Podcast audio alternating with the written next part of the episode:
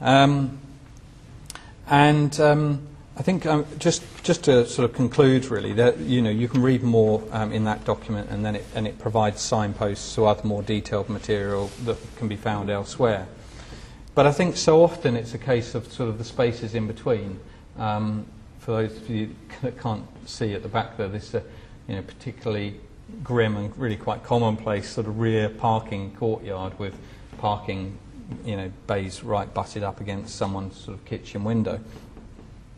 And it's so often the spaces in between that become neglected and become you know, concerns in terms of uh, management and future maintenance. So um, before, before we, we design or in the very early stages of the design, we need to ask ourselves a whole series of questions and, and really quite and sort of scrutinize those external spaces in particular and say, you know, what is it for?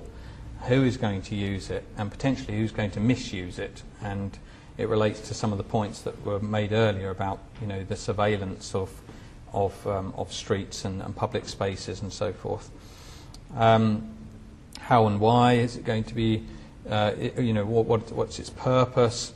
Who's affected by by um, by the development coming along and, and the treatment that it, it's given? And, and critically, who's responsible for looking after it and, and with, with, with what with what money and, and what structure is, is going to um, is, is going to help facilitate that.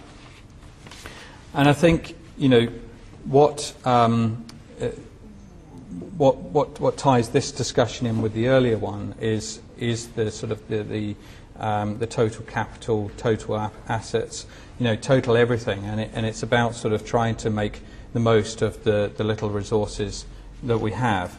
And in so doing, you know, taking a cue from, you know, dear old Jane Jacobs, who said that, you know, who made this point about the need for collaboration and the need for people to be involved in managing their own environment.